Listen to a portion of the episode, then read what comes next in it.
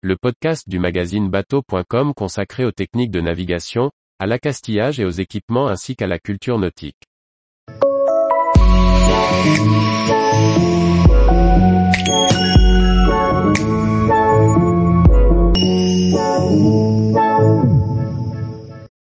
Trois outils électro-portatifs indispensables pour rénover un bateau. Par Olivier Chauvin.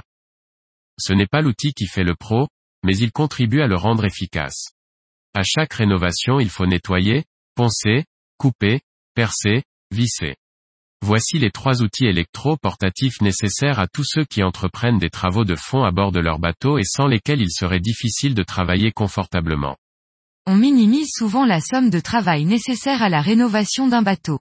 Il est important de s'équiper convenablement dès le début du chantier, afin de gagner en efficacité et en agrément. Bien sûr, selon le matériau principal du bateau, on n'emploie pas les mêmes outils. Nous ne nous attarderons ici que sur les plus indispensables et surtout les plus universels, la meuleuse, la perceuse visseuse et surtout l'aspirateur. Au premier rang, nous placerons l'aspirateur de chantier. Cette sorte de bidon sur roue surmonté d'un moteur est tout simplement indispensable. On choisira bien sûr un modèle, eau et poussière. Il permettra de nettoyer la sûre, les copeaux ou tout autre type de salissure générée par les travaux sur le bateau. Raccordé à une ponceuse ou autre machine génératrice de poussière, il évitera que celle-ci ne se dissémine partout. En mode liquide, il permet de pomper les endroits les plus difficilement accessibles des fonds de cale. Grâce à lui, on peut aspirer l'eau trouble résiduelle entre les mailles des varangues, ou encore les hydrocarbures dans la gâte sous le moteur. Il devient alors relativement facile de se débarrasser proprement de ces eaux de pompage, dans un bac de récupération dédié, au port ou en déchetterie. On choisira un aspirateur de taille raisonnable afin qu'il reste transportable une fois plein. Il est recommandé de le munir d'un cordage qui permet de le hisser à bord, mais aussi de l'amarrer à un point fixe pour éviter sa chute. Procurez-vous un flexible supplémentaire pour allonger celui d'origine.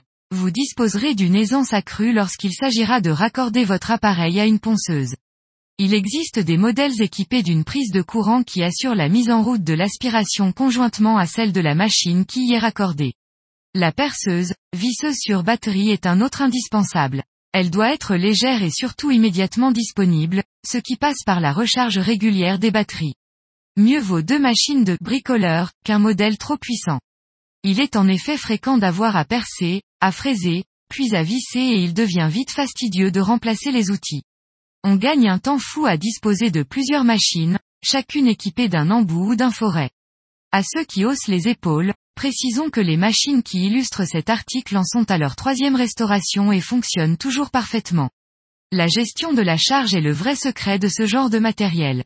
Le mieux est d'installer un banc de recharge, ou du moins une prise multiple regroupant tous les chargeurs et disposée près de la porte du chantier. Ainsi, à l'heure d'aller déjeuner, on n'oubliera pas de mettre ces machines à recharger. On les retrouvera en pleine forme à la reprise du travail. La meuleuse d'angle est sans doute la machine la plus universelle qui soit, quel que soit le matériau qui compose le bateau. Selon l'outil qui y est monté, elle peut devenir meuleuse, disqueuse, ponceuse, décapeuse, polisseuse. Un disque fin permet des découpes précises. Un disque à meuler permet d'ébavurer le métal, de l'arrondir ou d'égaliser une coupe imprécise. Sur des matériaux tendres, on utilisera un plateau souple muni de disques abrasifs.